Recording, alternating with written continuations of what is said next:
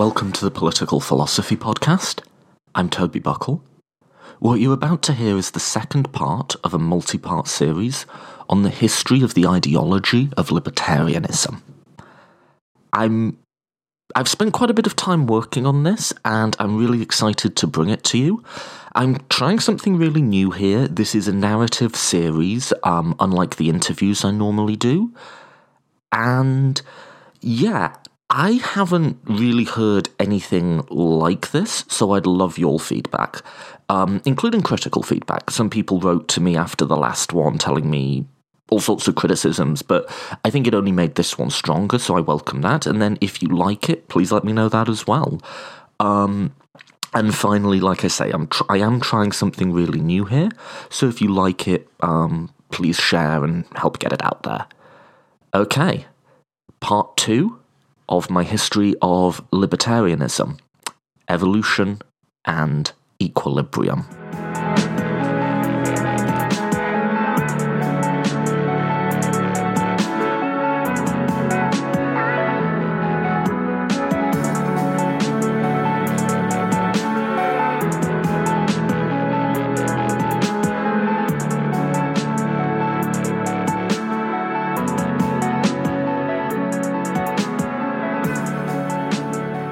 What would you make of the claim that society is a living biological being?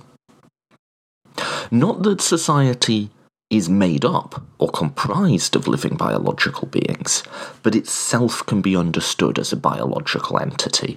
That the ways in which groups of people, countries, progress and develop and change can be understood according to the principles of evolution and can be modelled in the same terms and with the same language.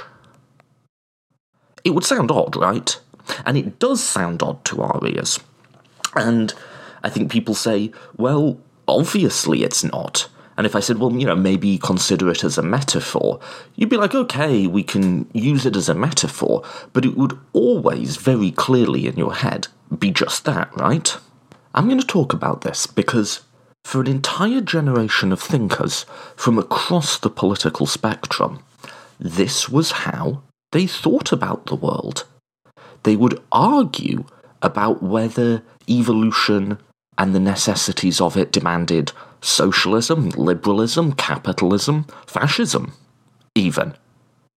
And this is a prime instance, and this is why I'm going to go into it, of we see the trick very clearly when someone else has fallen for it, right? What's going on here, and why are different ideological traditions importing language from a scientific theory that seemingly has very little to say about the merits or lack thereof of socialism? We see the trick clearly when it's being done to someone else.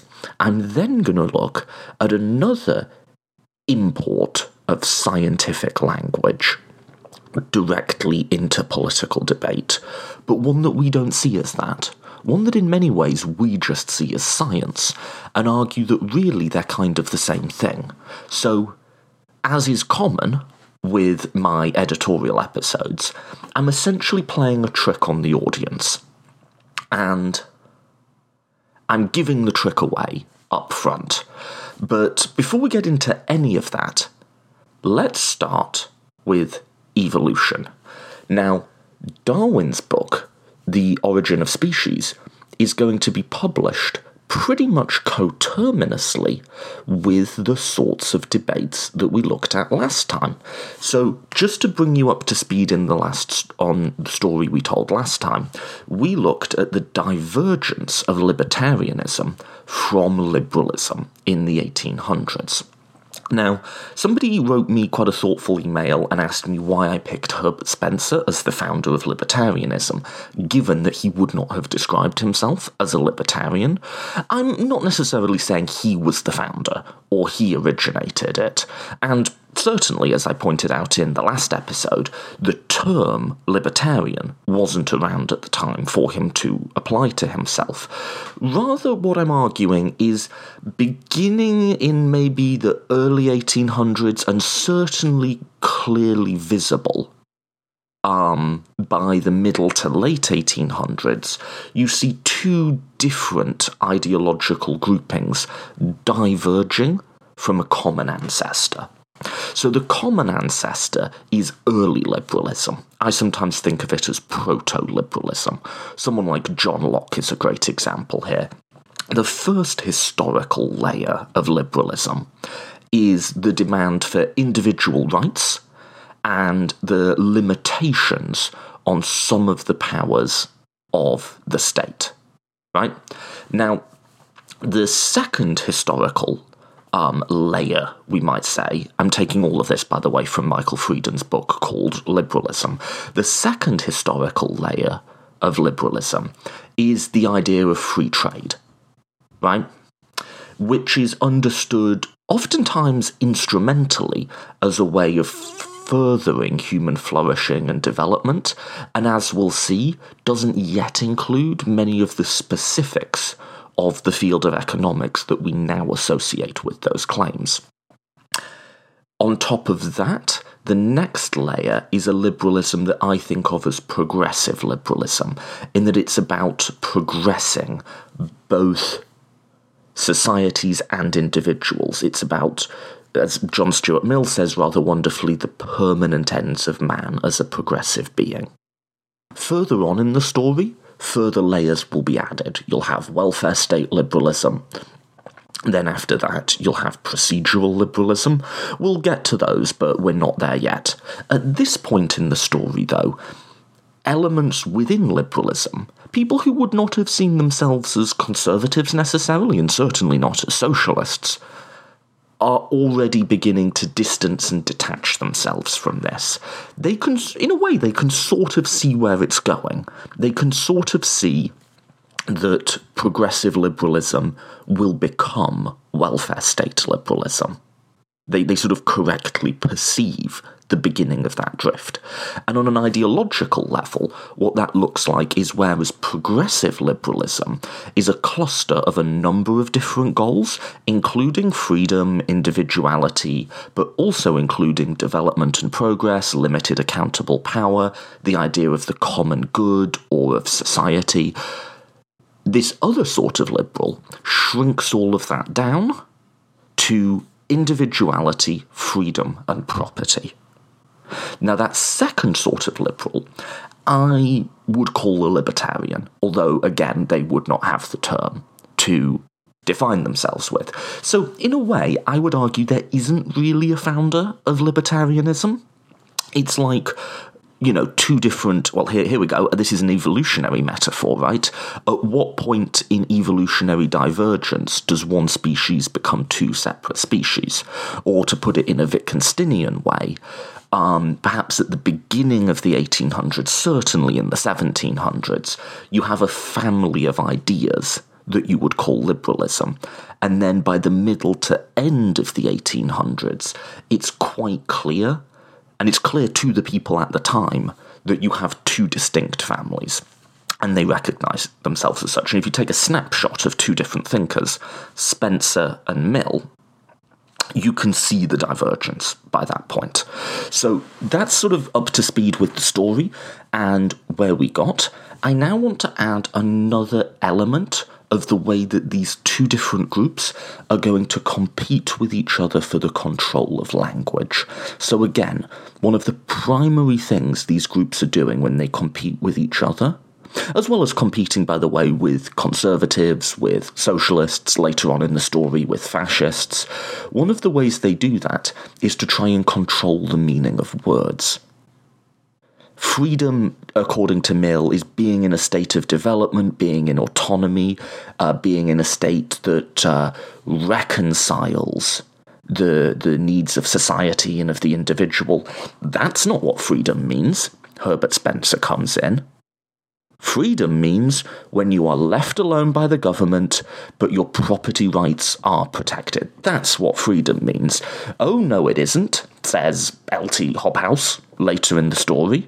He says, no, freedom needs to be under dot dot dot, and so on and so forth.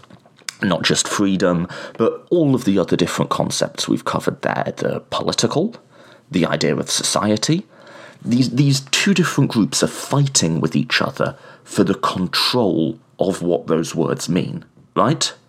So the end game is when someone says, We want everyone to be free, they will mean, and everyone else will understand them to mean, what a particular ideology wants them to mean.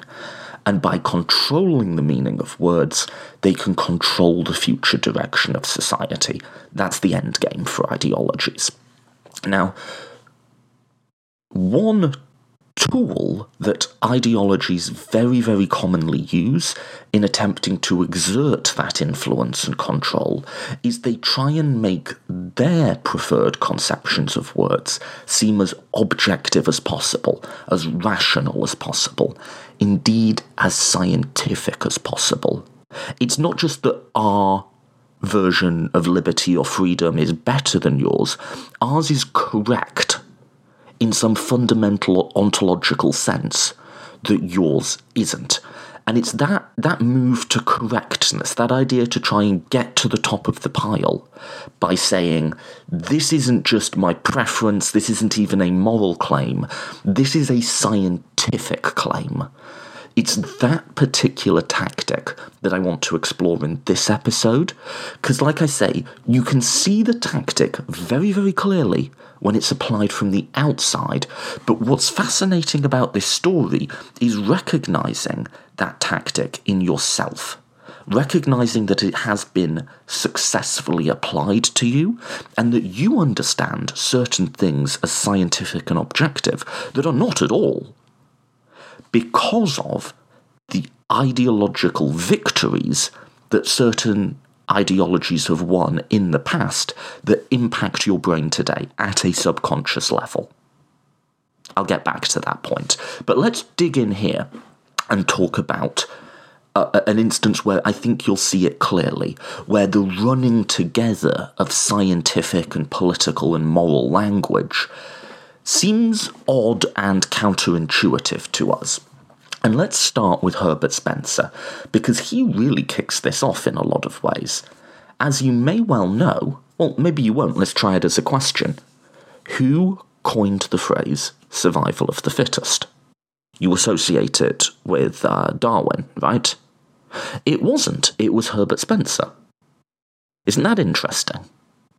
Now, a couple of people accused me in advance of um, misinterpreting um, Herbert Spencer's theory of evolution. So I will say that Herbert Spencer is a very sophisticated thinker, and this is complex and difficult, and I'm certainly not going to try and get into all of the complexities here.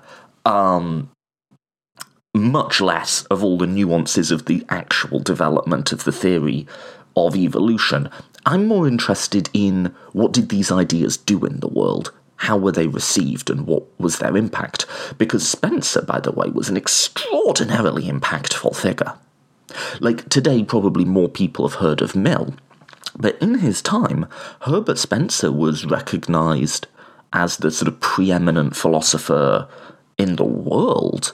Like, I think he sold more books in his lifetime than any other philosopher ever, which is very interesting to think about in, in retrospect. So, here's a quick, rough sketch.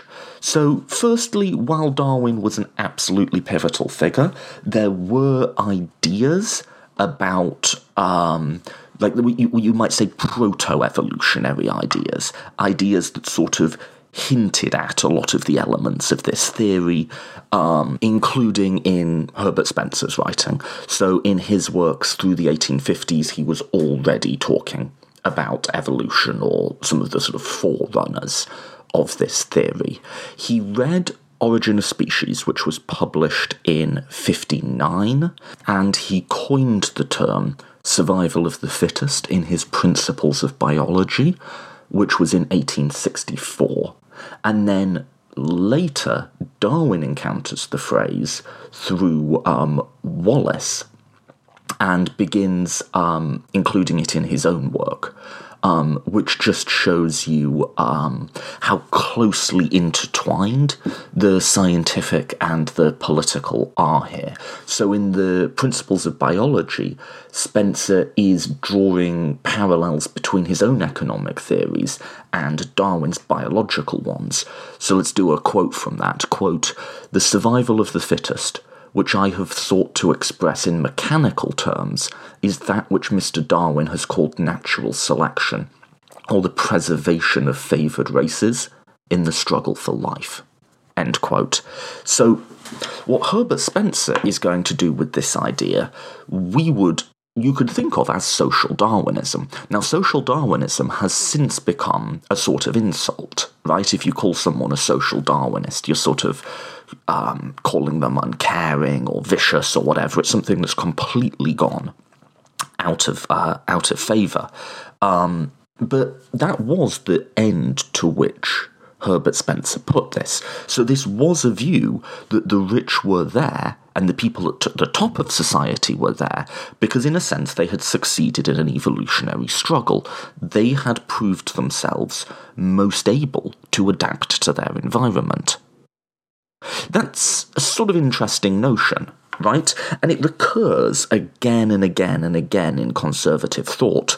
So, I mean, all the way up to someone like Charles Murray today, who sort of propagates the idea of like IQ as a sort of sorting mechanism for society and um, the the people who are there at the top are there because they have the highest IQs, and um, the people at the bottom, including in Charles Murray's explicit language, you know, explicit theory, uh, black people are at the bottom because they have lower IQs.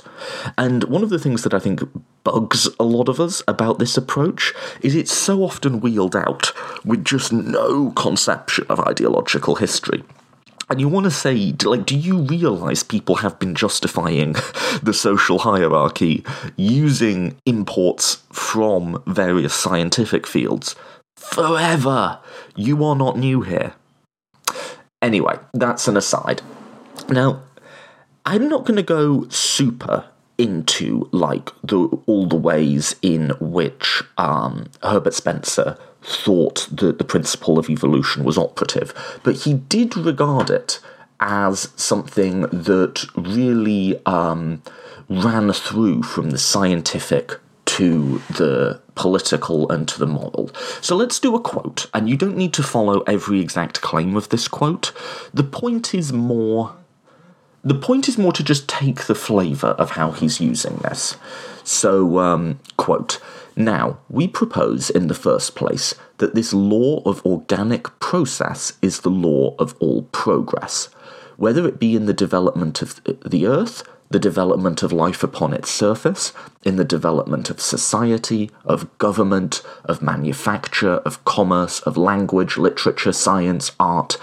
This same evolution of the simple into the complex through a process of continuous differentiation holds throughout. End quote. So that's really interesting, isn't it? So he's saying that it is the same process of evolution that's at work in society. And again, this is just a claim that seems very odd to the modern ear, but it was very, very important to him.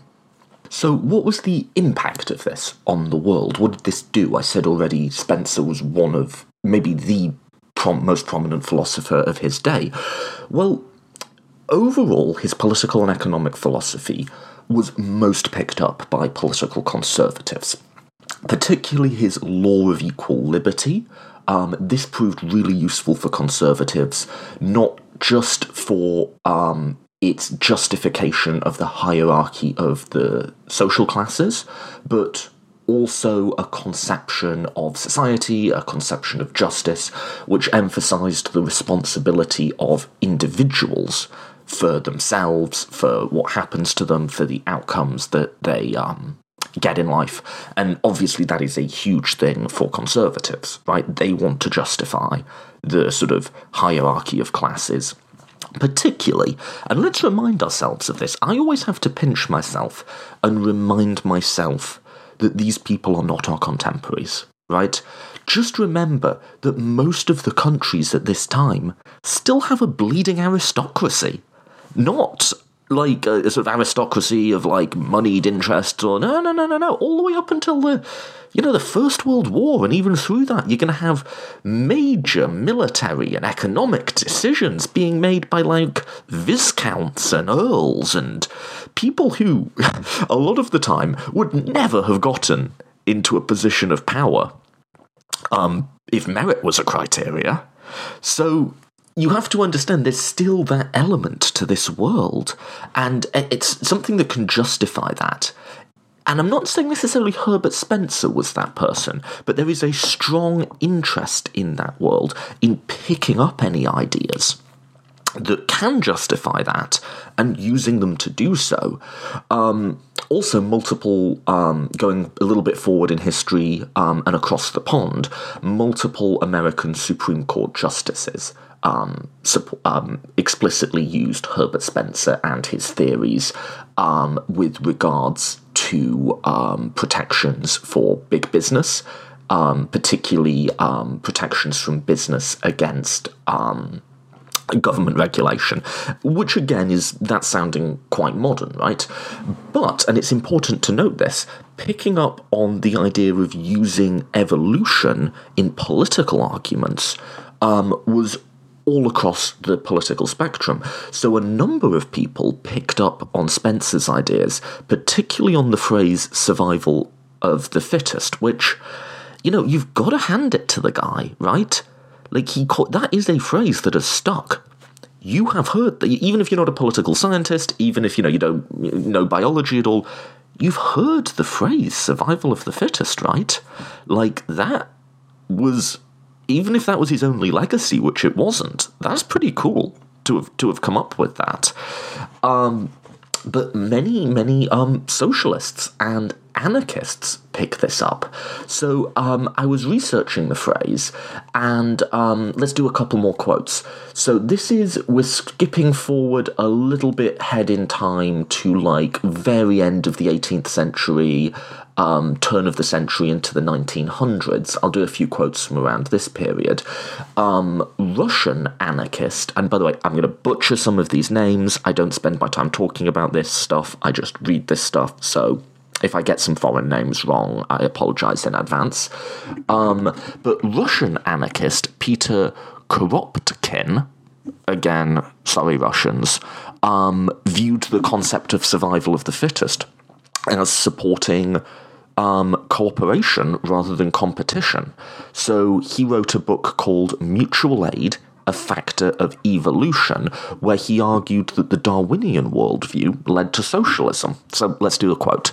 Quote In the animal world, we have seen that the vast majority of species live in societies, and that they find, in association, the best arms for the struggle of life understood, of course, in its wide Darwinian sense, not as a struggle for the sheer means of existence, but as a struggle against all natural conditions unfavourable to the species. The animal species in which individual struggle has been reduced to its narrowest limits and the practice of mutual aid has been attained, the greatest development, are invariably the most numerous and prosperous. End quote. So, isn't that interesting? He's saying, you know, if we want to base our society on evolution, then that's necessarily going to be a socialist society because the societies that the the, the societies that are going to survive are going to be the ones that um, work together closely rather than just descend into mere mere individualism. So, isn't that interesting? And it's not just him, by the way, on the socialist side. There's going to come this, I, I don't have time to cover it here, but there's going to come this whole big fallout within Marxism. Um, almost like a sort of like reformation moment where it's like do we hold true to the original true teachings of St Marx or do we do we allow deviations? Do we do we abandon Hegelian metaphysics? Um, and so you're going to get um, Edward Bernstein is the figure that really comes to mind here explicitly write a book um, called evolutionary socialism and then that will be critiqued by orthodox you know, Marxists like uh, Rosa Luxemburg would be the big figure on the other side. But again, he's he's explicitly drawing in the idea of evolution to justify a particular approach to um, political theory.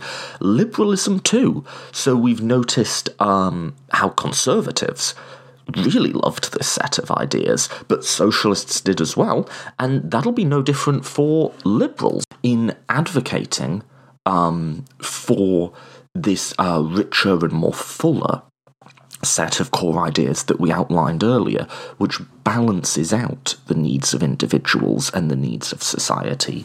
Um, liberals are going to start to say, well, hang on, like, actually, this is sort of like the evolutionary variant, and if we start to think about society as an organism, that would actually lend support to our ideas. So you've got um, Ritchie at the turn of the century writing, and he says, quote, the conception of society as an organism seems to admit of a more easy applications to the defence of those very views of the state that Mr. Spencer most dislikes. End quote. So he's he's saying, um, well, hang on. Views about state interference, maybe in the economy for the good of workers, or in you know a developmental conception of human nature, or in you know regulation. He's saying, well, if you think about society as an organism, then actually all of that stuff seems to be justified when you do that view. There's two other thinkers on the liberal side to mention quickly Hobson and Hobhouse, and they both um, really import this so called organic analogy as well. So, um, Hobhouse, here's a quote from him, talking about society as, quote, harmonious interaction the response of each to each that makes of society a living whole. End quote. And then his colleague Hobson, I'm going to do a slightly longer quote here because this is directly addressing itself, not just to an individualist libertarianism, but to an individualist libertarianism uh, cloaked in the scientific authority of evolution. So, quote, the unity of socio industrial life is not a unity of mere fusion in which the individual virtually disappears, but a federal unity in which the rights and interests of the individual shall be conserved for him by the federal government the federal government, however, conserves these individual rights not, as the individualist maintains, because it exists for no other purpose than to do so. It conserves them because it also recognizes that an area of individual liberty is conductive to the health of collective life. Its federal nature rests on a recognition alike of individual and social ends or, speaking more accurately, of social ends that are directly attained by social action and of those that are realized in individuals. End quote. Isn't that a lovely quote? And that's explicitly cashing out. And so this is a little bit later on, this is past the turn of the century in uh, 1914, so just just prior to First World War, um, in that for the liberalism of the time, what I've been calling progressive liberalism, it recognizes both social needs and individual needs as ends in itself, and it explicitly argues if you view society as an organism, if you view it in natural or Darwinian or biological terms, then you'll realize that it is in the interests of the survival of that organism to allow certain protections for individual rights and certain collective goals in the need of society. Isn't this all just so interesting and so counterintuitive? This is not how liberals today talk, right? This isn't how libertarians today talk. And while while I do have a certain sympathy and affinity with the sort of liberal variant of this, let's just step back and look at what's going on.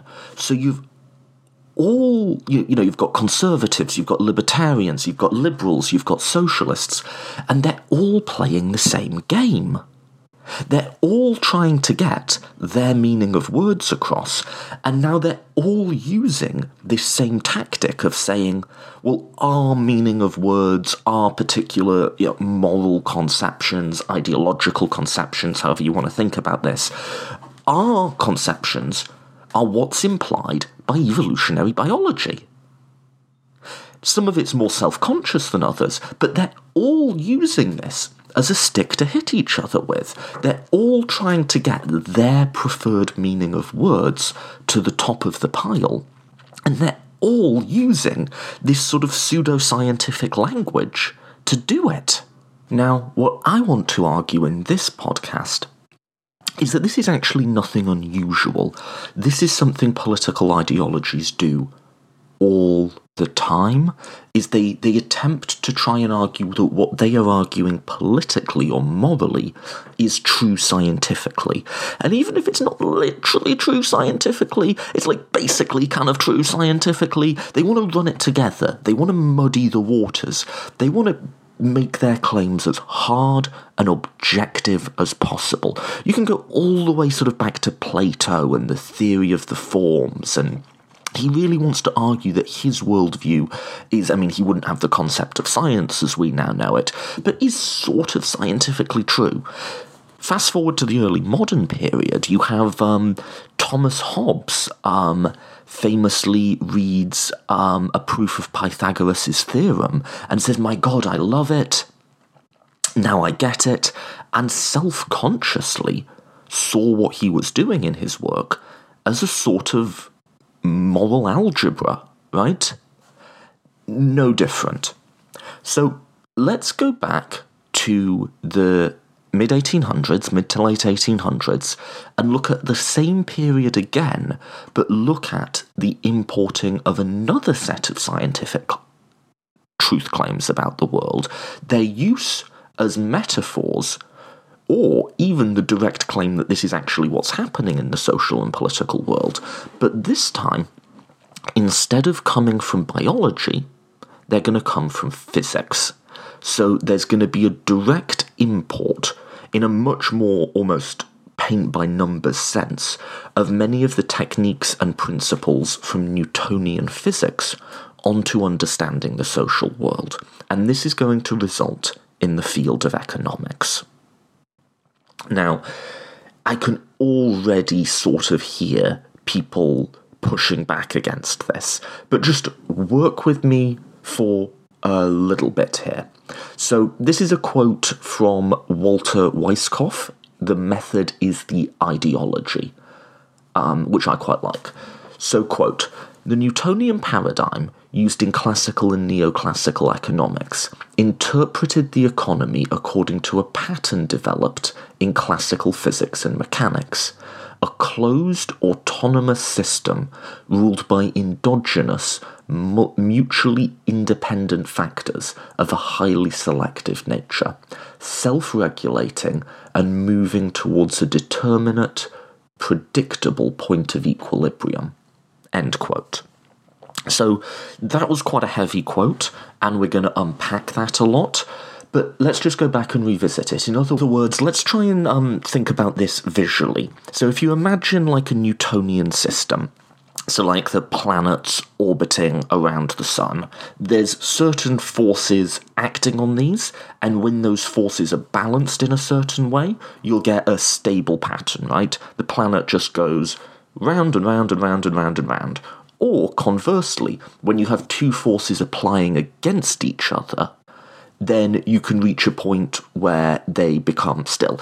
And classical economics is going to interpret the economy in a similar way, where you have these you know, discrete objects like people and firms and so on that can reach again this definite point of equilibrium. Now, this idea had been there before, you get a similar sort of set of ideas in Spencer, for instance. Um, but it's really going to take on a new life when given this Newtonian metaphor of expressing itself. And I say metaphor. Um, Robert Solow, um, in his growth theory, said of the field of economics, you have to understand this is a parable. You don't ask of a parable if it's literally true. You ask if it's well told. But what I want to call your attention to here is the way most people's assumptions when you talk about economics as an ideological construct get defensive because it runs through our institutional thinking. In academia, in business, in so much of the world, we're, less able to see the same trick as we are in the case of evolution. Now, that's not to say necessarily that the ideological claims being cashed out by this metaphor are wrong, just to notice the tactic as it's happening. So, where does this start? This is often dated back to Adam Smith. I'm going to argue that when you're looking at the development of economic theory as a distinct ideological position, and this, by the way, is something on which, like, nobody agrees with me, but I've argued for a long time now that you can understand the field of economics as a political ideology. Um, I'd argue that's a bit later. I'd argue that Adam Smith is certainly talking about the market and free trade, but he's doing so from essentially a liberal or even like a classically liberal position. I would claim that the fundamentals of this ideological position the, the, the, the roots on which it draws have been in place for a while, but its, its distinct formulation crystallizes in the 1870s with the publication of three books that have a very, very similar sort of conceptual morphology to them. Again, apologies if I get the pronunciation of names a little wrong, but you have um, Jevons' theory of political economy, you have Walras' uh, elements of pure economics, and you have Karl Menger's principles of economics. Um, the ideology that you find in these works is virtually the same. And it, it builds on and systematizes a lot of the the um, ideological elements to do with freedom and individuality that you find in um, the older liberalism, but by importing, as I said, this sort of Newtonian metaphor, it's going to give them a very different flavour and character. So, if in the Newtonian system we have planets, in this system we have people. Now, I'm not going to get into all of the, the you know, math and the whatever in economics. Um, you couldn't really do it on a podcast anyway. But I just want to just go with me for a minute and what happens if we treat economics just as an ideology? Well, let's start looking at the way that Newtonian metaphor is mapped on. So, like I say, instead of planets, you have people, and you get from utilitarianism, this idea of utility as a core central ideological idea, you also have individuality as a core part of economic ideology. Um, this is the, the primary way this is understood, though, is as the individual as the unit of analysis. When we're looking at society, we are sort of just looking at individuals and this is also attached to a very, very dominant conception of rationality. This is attached both to individuals and to society, this idea of rationality, both in the idea of rational individual, note that word coming again, rational individual decision making, and also as seeing the social and political world as rationally intelligible and operating according to fixed laws. So, the positioning of utility within this little cluster of ideas is, I, I would argue, exactly the same in all of the three authors, the, almost exactly the same in all of the three authors I've mentioned. So, Jevons wrote of, quote, a unit of pleasure or pain that is from the quantitative effects of these feelings that we must estimate their comparative amounts. End quote. Walras also linked a conception of the individual and utility to enhance and expand the idea of rationality, of rational individuals, and of a rationally explicable social order by assuming, quote, a standard measure of intensity of wants or intensity of utility, end quote. Um, now, including utility can um, have other conclusions right? If you're taking this sort of fundamentally consequentialist approach, where we're saying people have wants, they rationally move towards want satisfaction, well, then in the hands of someone like Bentham or John Stuart Mill, that could become a very egalitarian principle, right? Now, all of these authors rule that out in advance by saying there can be no interpersonal comparisons of utility. So, in other words, you know, we can measure one person's utility, we can measure another person's utility, but we can't ever compare them. And I view that as a direct ideological move. It's strengthening the strong individualism of this ideology and closing the door on ideas of um, redistribution. So, what am I saying here? What am I arguing? I'm arguing that at the heart of ideologies are these clusters of closely connected ideas, of these different understandings of what core political terms mean. So I've been arguing in progressive liberalism. You have individuality, freedom, um, society or social welfare, limited and accountable power and development or progress. In libertarianism, you have property, individuality, and freedom. And then you get another riff in economic ideology. You get individuality, rationality, utility coming together.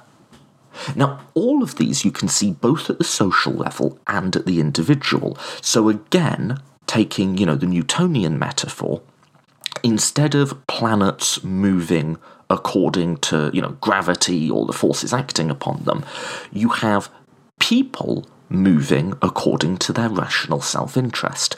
And talking about phrases that have just blown up the world, in the same way as survival of the fittest seemed to just explode like a sun across all of the political thought, from what the 1860s through to maybe even the middle of the 20th century, rational self interest.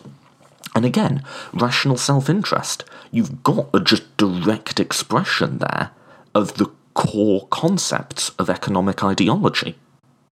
Now, I can, I can hear the objections to this, right?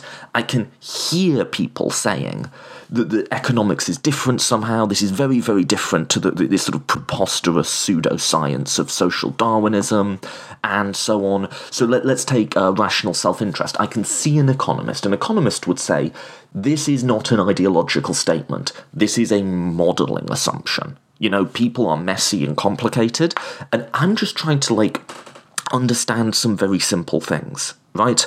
I'm trying to like get it down where I can make a graph and I can try and just practice it. Um, I'll, I'll actually make the critique even stronger from The Economist. The Economist would roll his eyes and say, you social science historians and postmodernists and like you're so busy un, un, uh, uh, critiquing my assumptions and, and my model and the starting points. Yes, I know it's more complicated than that, but just assume that this is true, and really interesting conclusions follow from it. That's, I think, what an economist would say. In other words, it is not an ideological statement, it is a modelling assumption. I'd argue that it's both. As a widely propagated belief, rational self interest works to create the behaviour that it describes. So, firstly, as a descriptive, as a modelling assumption, as a whatever, this, is, this idea has played an absolutely key role in the design and the maintenance and the structuring of all of the most important institutions in our society. And the way that institutions are designed will affect how their members think and, and act. Um, second, the assumption of self interest, um, and I'm going to quote from Dale T. Miller, The Norm of Self Interest. Quote The assumption of self interest is not simply an abstract theoretical construct, but a collectively shared cultural ideology. End quote. So, even accounts of human nature that are, that are intended as descriptions get loose into the world because they provide a, a, a language for us understanding the world. Ideologies are, are, are glasses through which we can interpret the world how how people behave, right? And you need you need those glasses because you you have to make sense of very very complicated things. So descriptions of human behavior, like say rational self-interest, affect what people see, how they see it, and the social categories and descriptors they use to interpret that reality. So not just a new set of modelling tools, but a new vision of human nature has been introduced. I'm going to read you um, a quote from Michael Freeden's Ideology and Political Theory, which I've been using a lot to construct this series, and I really recommend this book. I, it's, a, it's a tough book, but um, I, I do really recommend it. And this sends a shiver up my spine when I read it. Quote, under the aegis of political economy, a new human being was introduced into liberalism. Reduced to want fulfillment and bereft of more than a superficial gregariousness, of a sense of community or mutual obligation. And the the ideas of, of rational self interest is so dominant today, we tend not to see it this way as an ideological construct justified to us by the sort of pseudo scientific use of science as a metaphor. So, whereas the survival of the fittest stuff seemed a bit kooky, the idea of rational self interest seems almost like science. Now, because it's so ingrained in us, we have trouble seeing it this way. We don't tend to think of liberal individualism as a, an ideological construct that's been imposed on us. We sometimes even don't think of like a more specific libertarianism as such. But that's just counter historical. So, um, Charles A. Anderson, in his absolutely superb um, lectures on political, economic, and social thought, which are online, and I do recommend them, says, quote, Somewhere in our American mythology, I think we perceive that capitalism is the alternative to a planned society. But the fascinating thing about the creation of liberalism from about 1775 to 1850 is that it was planned. The state had to create the regime of contracts. The state had to create the market. The market wasn't just there. The state had to create, as a matter of public policy, a new regime. End quote. And this new regime is going to require not only new institutions, but a new type of person. The values that we the, the of, of individualism and freedom and rationality and so on of, of, both a more broad liberalism of a sort of classical liberalism of what I've been calling a progressive liberalism these didn't just come about right? All of these different things that these ideologies are competing over had to be created. And then, to the extent that, that, that we naturally view as intuitive a particular variant of them, well, that had to be created too. So, I'm going back to Charles Anderson here. Quote In a way, the Soviet Union, China, countries like Cuba have spent decades trying to do something that looks futile to us to entirely rebuild society, both institutionally and mentally, so that there will be a new kind of human being. And you know, Americans look at them and say, that's crazy. You can't change human nature. We changed human nature. Liberals changed human nature. And it was done intentionally and with malice of forethought. End quote. Once this stuff detonates in your mind, it's hard to ever get it out of it. It is not just that our societal institutions, our you know, representative democracy, uh, market based economy, all of that, were designed by people who saw themselves as social engineers. Your mind was designed by people. The fact that you think it is a good thing to be free is not natural, as I argued in this whole series with Orlando Patterson. The way we think about what it is to be a person, the way we think of individuals as discrete units, the way specifically when trying to analyze individuals' behavior, we often think about them as parts of a Newtonian machine, rationally fulfilling their wants and needs. None of this is natural. This was all designed. Your mind was designed by people in the 1800s. Now, that doesn't mean it's wrong, even. But you have to think about it this way. Because when you don't, you just end up, as John Stuart Mill says, trusting the world around you to be right. So, moving moving up and building up to society. If this is what this this this ideology of economics, which by the way I will say is somewhat distinct from libertarianism, and I'm going to get back to that point. If this is what it says about individuals who are sort of the planets in the system, let's move up and look at the system itself. So, I would argue that one really crucial Newtonian metaphor for getting this system off the ground is the idea of equilibrium, which has a specific, you know, scientific meaning in Newtonian terms. But now look at the ideological work that it's doing.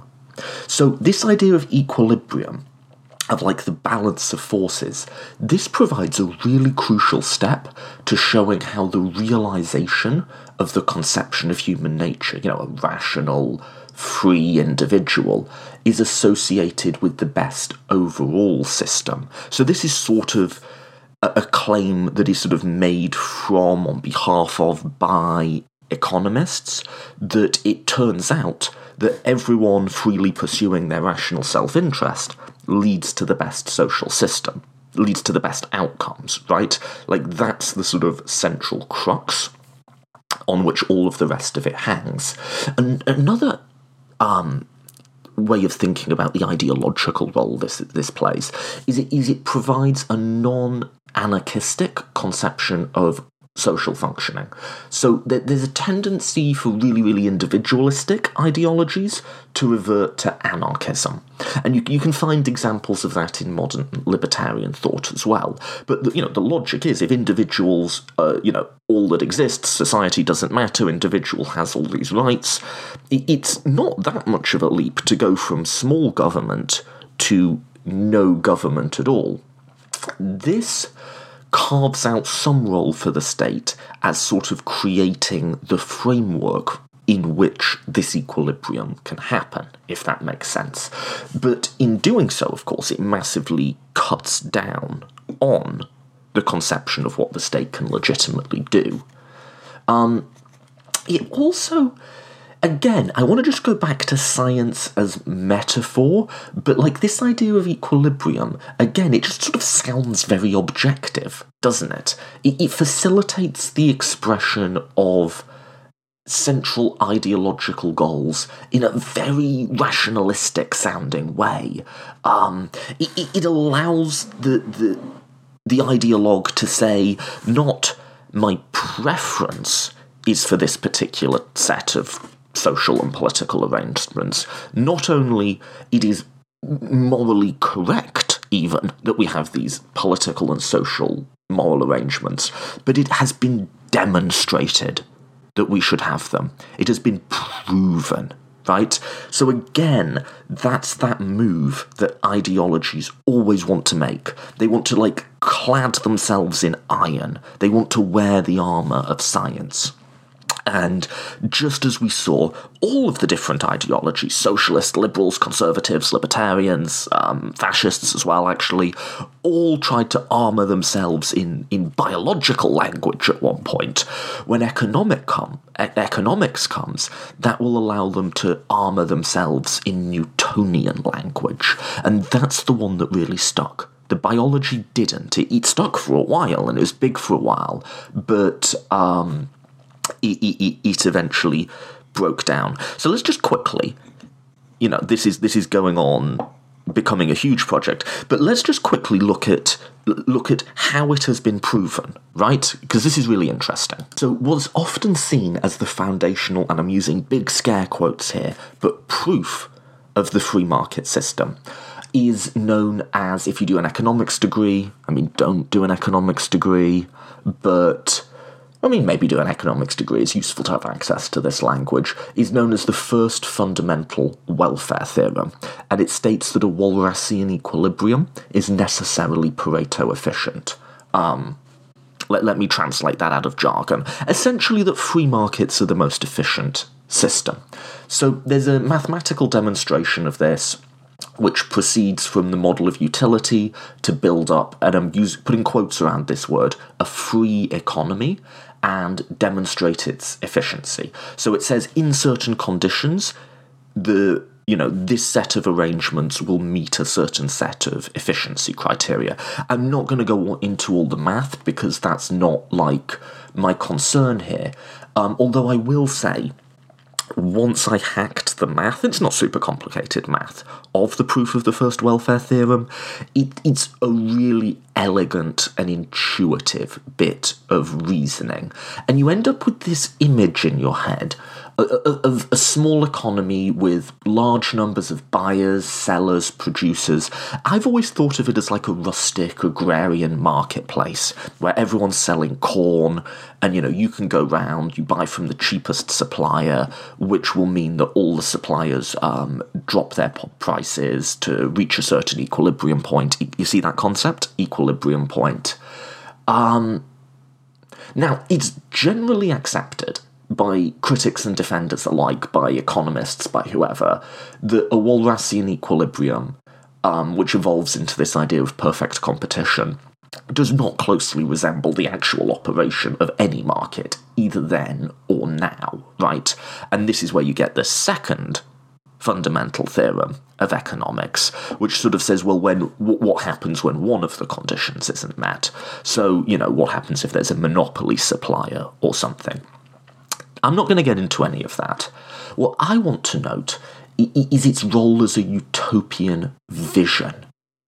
It's not. This is not just an abstract model. I think it's incredibly naive to read it as just a piece of theoretical reasoning. This is a utopian vision that's exercised a profound pull over our ideologies and, and, and over our minds and how our, how we think today. You know, um, and you know whether or not we agree with it you, you know you and those of us who like i am you've guessed right i'm not pretending to be fully neutral here. I am sort of critical of a lot of these ways of thinking. But but you have to admit that that, that its structural elegance sets it apart from other such visions. And it's so clearly impacted the way we all think now. Now, final, final point on this is I can still hear people saying, you know, you're, you're absolutely wrong to treat economics as an ideological position. It is a method of analysis, it is neutral. This is another thing political ideologies do to try and get ahead. Remember, you've always got to remember political ideologies are in competition with each other. They're in competition with each other to control the institutions of the world, but they're also in competition with each other to control you, your mind, how you think about the world. Like I say, how you think about the world, even at a subconscious level, is the product of ideological fights going back over the last few centuries. But if you're still not vibing with me, that um, that, there is a huge ideological component to the development of economics, think about the use of the word freedom. So it's very common in economics, right, to talk of free markets. Well, what's that word doing there? If this is just a neutral method of analysis, if this isn't someone or something, I guess, rather, with its hands really in the political fray. What's this value term doing there? So, we've already seen how progressive liberalism and libertarianism have been fighting over freedom. Th- that's not what freedom means, this is what freedom means.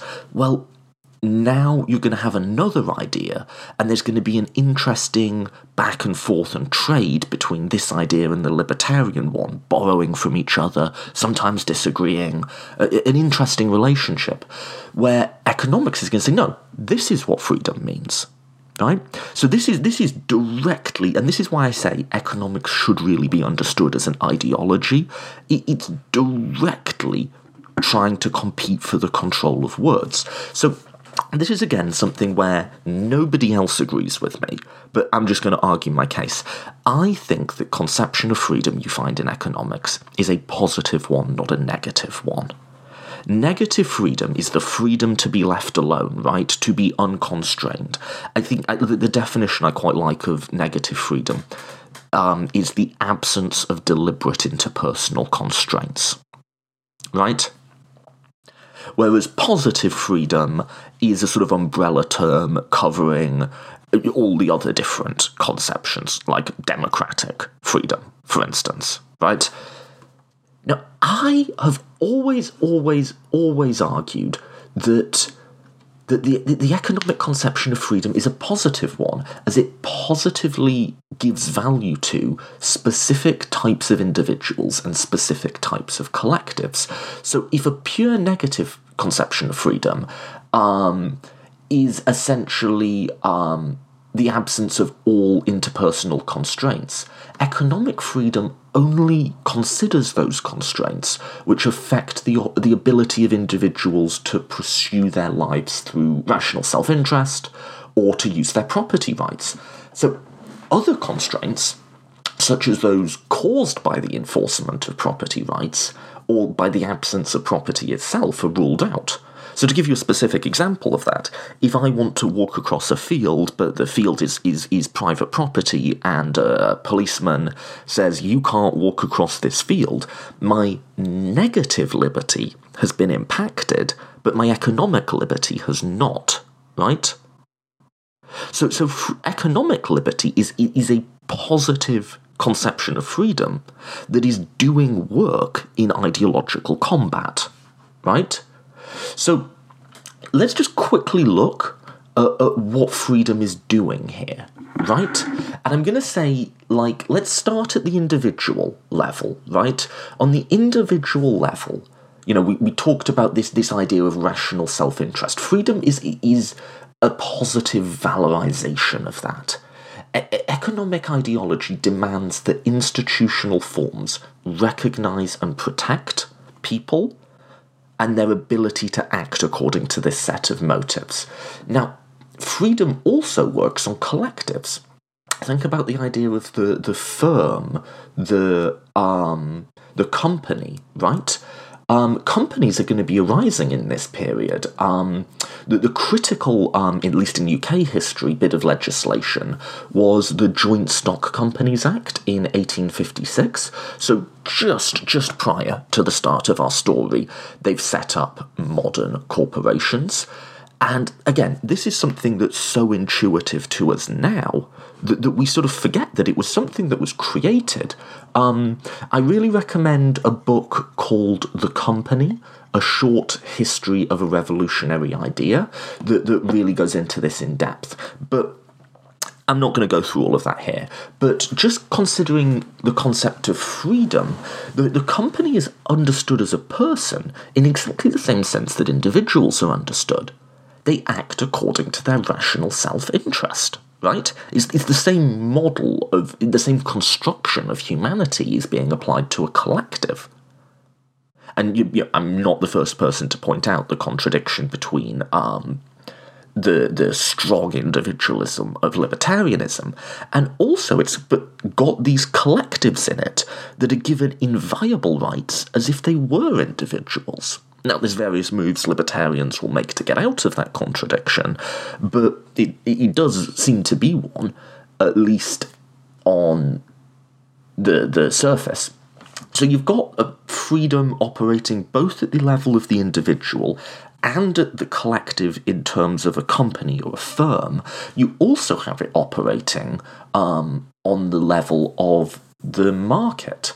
Um, so the, the idea of the market, right, and I'm going to get into this really in the final part of this series, this is the concept that most clearly expresses the societal vision of this ideology, where the market is understood as a free, and again, just notice every time that we're getting words like freedom. If there's one thing I want you to take away from this series, it's to hear the, the, the, the, way ideologies are, are filtering into our language, right? So when you hear words like individuality, freedom, progress, rationality, what's that word doing in the sentence? What social vision is it trying to, to get into the back of our minds? But so the market is understood as the free arrangement of individuals and firms. So both the conception of freedom and that of the market give this really positive spin to this idea of human interactions embedded in the ideology. Finally, look at what makes a state free or not according to this idea of freedom. States are considered free to the extent that they support these market arrangements. It's, it's worth bearing in mind that not just the arrangement of the regime of contracts, the market itself, but also the ideology that justifies these are deliberate creations of the state. Keep that in mind about anti government ideology, the reflexive urge to limit government. the, the, the, the types of subtle primings that when someone says, Oh, but look, if you have something you want to sell and I want to buy, um, we should be able to do that without anyone getting in our way, right? Here's what's ironic about that is you've just appealed on a subconscious level to a number of ways of seeing the world that are the product of that are that are the creation of the state. Our minds were built by ideologies. And those ideo- and that that process involved state power. If you really want to go through the rabbit hole, with this stuff. Now, what's all of this going to mean for political ideologies? So let's sum up everything that I've covered so far. I've said there was a period in which, starting with people like Herbert Spencer, the idea of evolution, this phrase survival of the fittest, became like an armour that every ideology wanted to use. They, they all wanted to say, our conception of moral concepts, our societal vision, our vision of human nature is not only more moral than yours, it is scientifically correct. Our conception of society and politics is supported by evolutionary science, right? And they competed over that.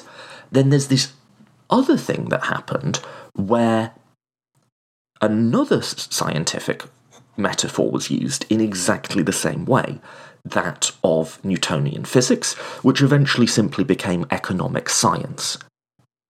And just, just notice what they did there. Didn't say economic ideology, didn't say economic mode of analysis, economic science. Ideologies are always trying to claim objectivity to give themselves that edge over their rivals. Now, one of those stuck and the other didn't. So, isn't that interesting? Not only are ideologies competing against each other, and they're using they're, they're using the, the aura of objectivity of science, there's also competitions between which type of scientific metaphor is used. Are we going to talk about societies as biological systems or Newtonian ones? Now, just as when the libertarians, they've always been at the forefront of this, notice. When libertarians started importing claims from biology into their political arguments, other ideologies didn't take it laying down. They started saying, well, hang on. If society is an organism, that actually might mean socialist things, or liberal things, or fascist things. Fascists were very keen on the idea of society as an organism.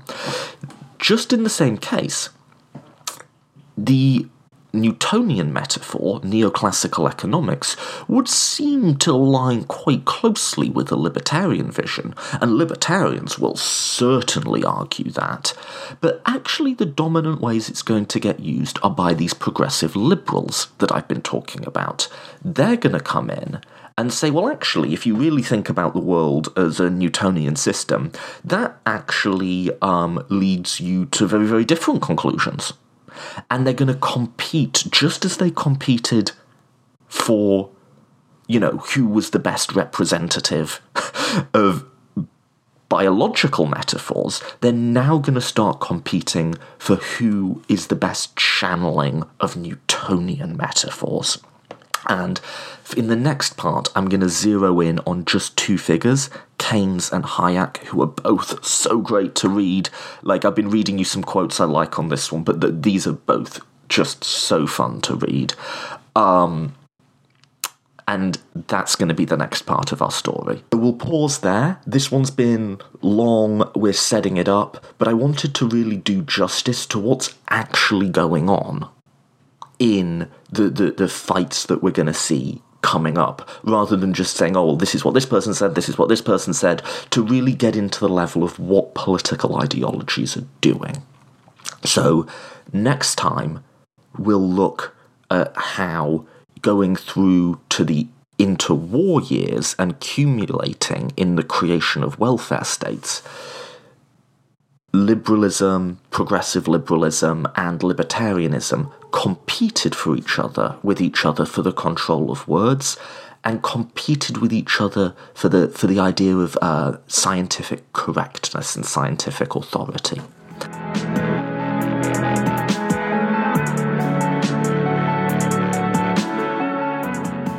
Thank you for listening to the Political Philosophy Podcast. Next week, um, as per feedback, people told me don't space the series out, just do it in one block. So next week I'll offer my next part. I know how I'm going to end the series, I just don't quite know how many episodes it's going to take to get me there. I'm going to try and do it in one, but we'll see. I initially thought the entire series would just be one, and I'm just trying to make a product that feels right to me. So we'll see how it is, but one, maybe two more episodes of this, and then we'll be back to interviews. Like I said at the beginning, if this appeals to you, uh, please do share it. Like like I say, I'm trying something new here. I won't even nag you to sponsor me on Patreon this time. But if you like it, please share it and get it out there. I really hope you did, and yeah, I hope you'll join us next week for the next one of these. Until then.